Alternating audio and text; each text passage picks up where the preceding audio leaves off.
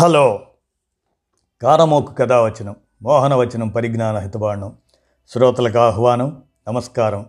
చదవదగునెవరు రాసిన తదుపరి చదివిన వెంటనే మరువక పలువురికి వినిపింపబూనిన అది ఏ పరిజ్ఞాన హితబాండమవుపో మహిళ మోహనవచనమై విరాజిల్లు.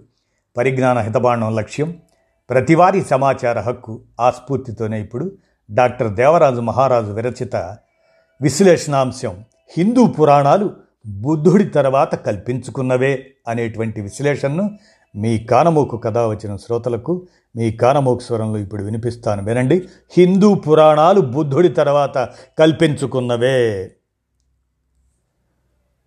ఎరుక బ్రహ్మమనియే ఇలా శంకరాచార్యులు తెలివి బ్రహ్మమనుచు తెలిపి వ్యాసు ఎరుక తెలివి రెంటి నెరుగడు వేమన విశ్వదాభిరామ వినురవేమ?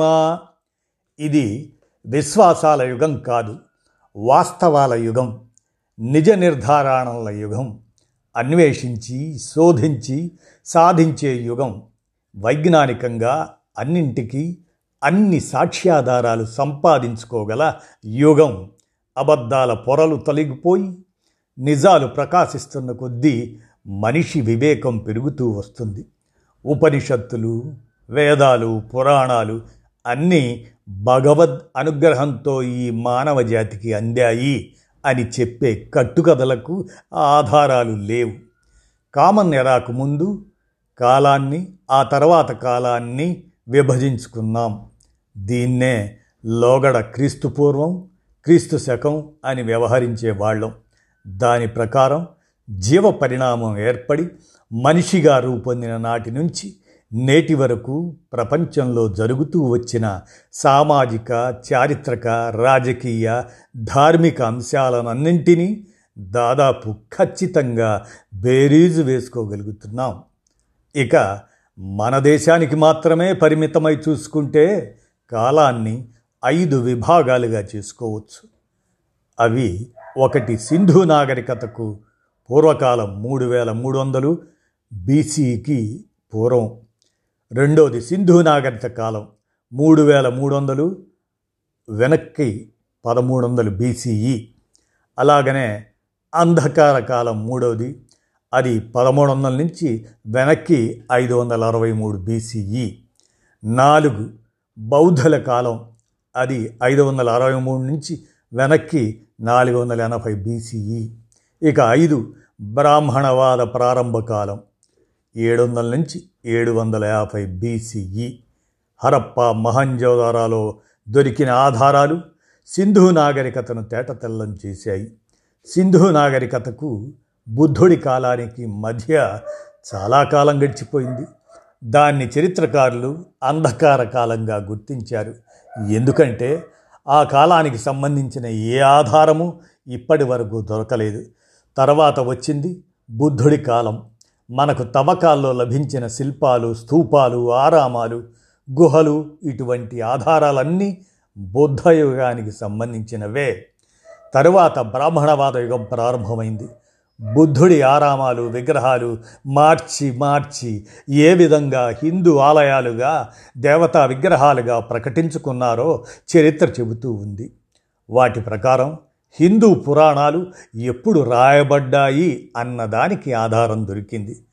హిందువుల వేదాలు పదిహేడు వందల నుంచి పదకొండు వందల బీసీఈ వెనక్కనమాట. ఆ ప్రాంతంలో ఉపనిషత్తులు పన్నెండు వందల యాభై నుంచి వెనక్కి ఆరు వందల బీసీఈ మధ్యలో రాయబడ్డ. తరువాత జైన తీర్థంకరుడు మహావీరుడు ఐదు వందల తొంభై తొమ్మిది నుంచి వెనక్కి ఐదు వందల ఇరవై ఏడు బీసీఈ మధ్యకాలంలో జీవించాడు. గౌతమ బుద్ధుడు ఐదు వందల అరవై మూడు నుంచి వెనక్కి నాలుగు వందల ఎనభై బీసీఈ మధ్య జీవించినట్టు ఆధారాలు ఉన్నాయి. తర్వాత చాలా కాలానికి మౌర్య సామ్రాజ్యం విస్తరించింది. అది మూడు వందల ఇరవై రెండు నుంచి వెనక్కి నూట ఎనభై బీసీఈ వరకు. అశోక చక్రవర్తి రెండు వందల యాభై బీసీఈ ప్రాంతంలో రాజ్యం వేలాడు. బౌద్ధాన్ని స్వీకరించి దానికి విస్తృత ప్రచారం తీసుకొచ్చాడు. ఇప్పటికీ మన ప్రభుత్వ చిహ్నంగా ఉన్న ధర్మచక్రం ఆయందే. దేశంలో ఎన్నో బౌద్ధ స్థూపాలు ఆరామాలు కట్టడాలు ఎన్నో కట్టించాడు. తర్వాత వచ్చిన మౌర్య వంశపు రాజులు కూడా ఆ పనిని కొనసాగించారు. అలా బౌద్ధం మన దేశంలోనూ ఇతర దేశాల్లోనూ వెయ్యి సంవత్సరాల పాటు కొనసాగింది. ప్రజాదరణ తగ్గినా ఆ జీవన విధానం ఇప్పటికీ కొనసాగుతూ ఉంది. ఇక పురాణాల విషయానికి వస్తే అన్నీ బుద్ధుడి తర్వాతనే రాయబడ్డాయి. అంటే ఇప్పటికీ పదహారు వందల నుంచి వెనక్కి ఐదు వందల సంవత్సరాలకు పూర్వం మాత్రమే రాయబడ్డాయి. అందులో మార్పులు చేర్పులు కూర్పులు వంటివి ఎన్నో ఆ మధ్యకాలంలో చేయబడుతూ వచ్చాయన్న విషయం ప్రసిద్ధ చరిత్రకారులంతా ధృవపరిచారు. మార్కండేయ పురాణం నాలుగు వందల నుంచి ఐదు వందల సిఈ క్రీస్తు శకంలో రాయబడితే కూరం పురాణం ఐదు వందల నుంచి ఆరు వందల సిఈలో రాయబడ్డాయి. వామన పురాణం ఏడు వందల సిఈలో రాయబడ్డాయి. నారద పురాణం ఏడు వందల నుంచి ఎనిమిది వందల సిఈ క్రిస్టియన్ ఇరా అన్నమాట. అగ్ని పురాణం ఏడు వందల నుంచి పదకొండు వందల క్రిస్టియన్ ఇరాలో రాయబడ్డాయి. ఇక భవిష్య బ్రహ్మ వైవర్త పురాణాలు కేవలం ఐదు వందల ఇరవై సంవత్సరాలకు పూర్వం అంటే పదిహేను వందలు క్రిస్టియన్ ఎరాలో రాయబడ్డాయి.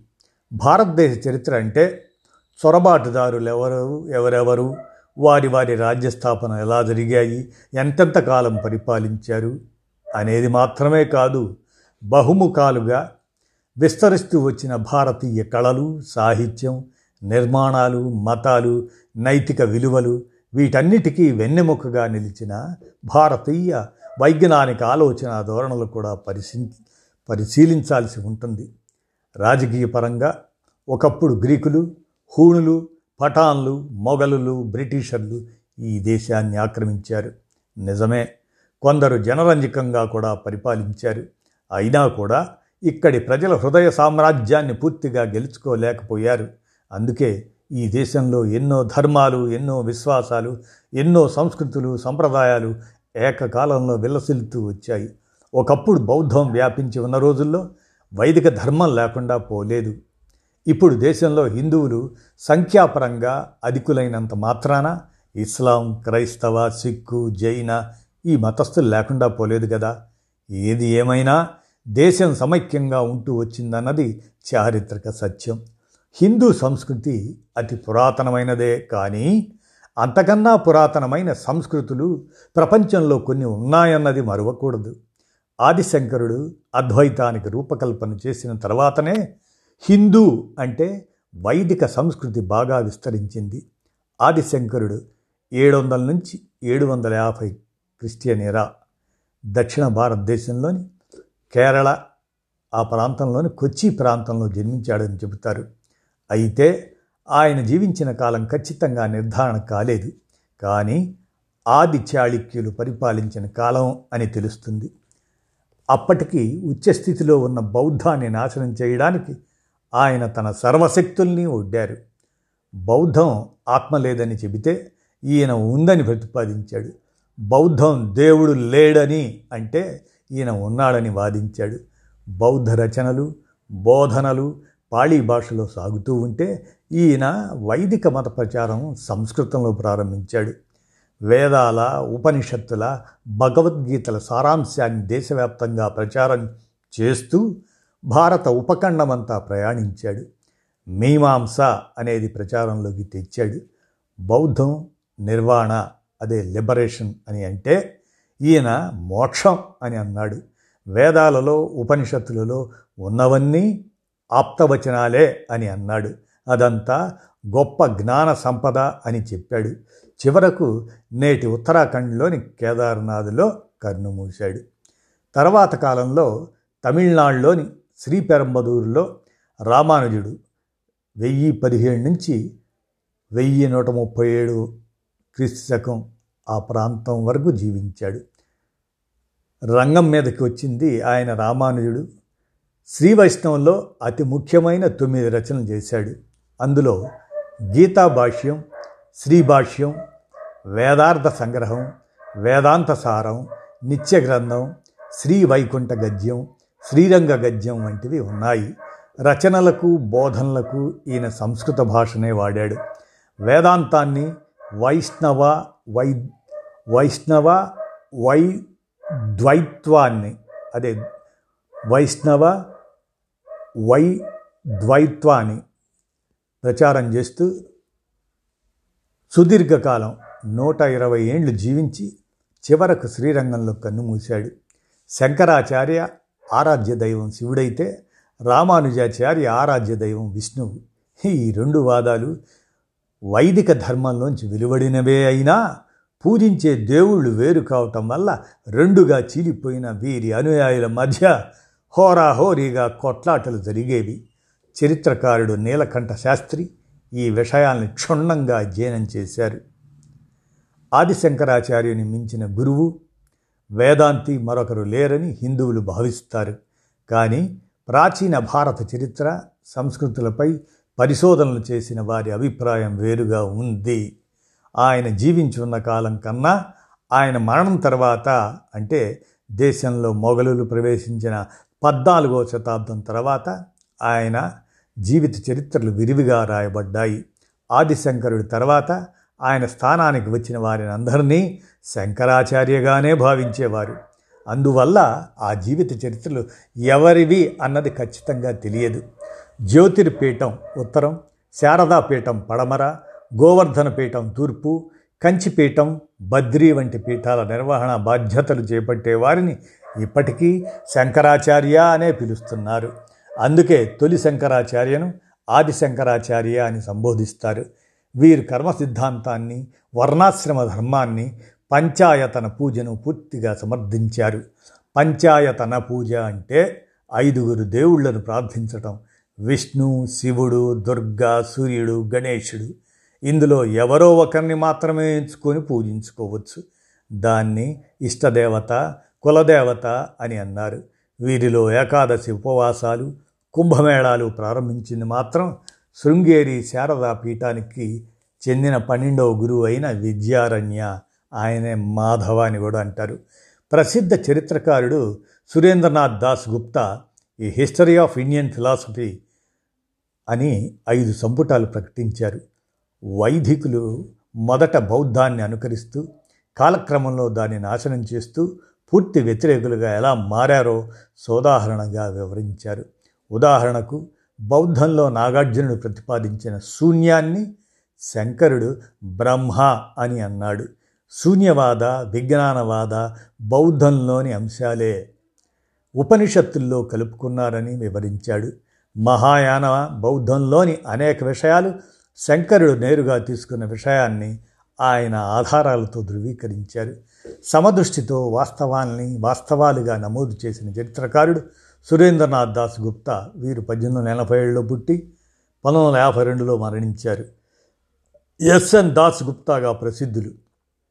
కలకత్తా విశ్వవిద్యాలయానికి చెందిన ఈయన పంతొమ్మిది వందల ముప్పై ఐదు ముప్పై తొమ్మిది మధ్యకాలంలో Rome Berlin Zurich Paris England వంటి ఒక డజన్ యూనివర్సిటీలకు విజిటింగ్ ప్రొఫెసర్గా పనిచేశారు.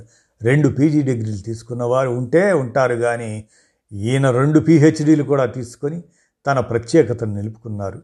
కలకత్తా యూనివర్సిటీ నుంచి పీహెచ్డీ తీసుకున్నాక మళ్ళీ మరో పీహెచ్డీ కోసం కేంబ్రిడ్జ్ వెళ్ళారు. భారతదేశంలో బౌద్ధం క్షీణించడానికి కొన్ని శతాబ్దాల కాలం పట్టింది. పైగా అది అనేక కారణాల వల్ల క్షీణిస్తూ వచ్చింది. ధర్మాలలో మార్పులు ఆరామాలలో మార్పులు ఎలా జరుగుతూ వచ్చాయో ఎస్ఎస్ దాస్ గుప్తా రచనలు తేటతల్లం చేస్తాయి. శబరిమల తిరుపతి తిరువనంతపురం పూరి బద్రీనాథుల్లో గల ప్రసిద్ధ హిందూ దేవాలయాలన్నీ మార్పులకు గురైన బౌద్ధారామాలే అన్నది స్పష్టమవుతుంది. వందల సంఖ్యలో పురాతన హిందూ విగ్రహాలన్నీ మార్పులకు గురైన బుద్ధుడి విగ్రహాలేదన్నది రుజువవుతుంది. ఎవరి మత విశ్వాసాలు వారివే కానీ నిజమైన చారిత్రక విశేషాలు వైజ్ఞానిక దృక్పథంతో అధ్యయనం చేయాలనుకునే వారికి ఈ దేశంలో ముడిసరుకు చాలా ఉంది అంటూ డాక్టర్ దేవరాజు మహారాజు వీరు సుప్రసిద్ధ సాహితీవేత్త జీవశాస్త్రవేత్త వీరు రాసిన విశ్లేషణాత్మకమైన ఈ అంశం హిందూ పురాణాలు బుద్ధుడి తర్వాతే కల్పించుకున్నవే అనేది ఇప్పుడు మీ కానమోకు కథ వచ్చిన శ్రోతలకు మీ కానమోకు స్వరంలో వినిపించాను. మీరు కూడా ఆలోచించండి. ధన్యవాదాలు.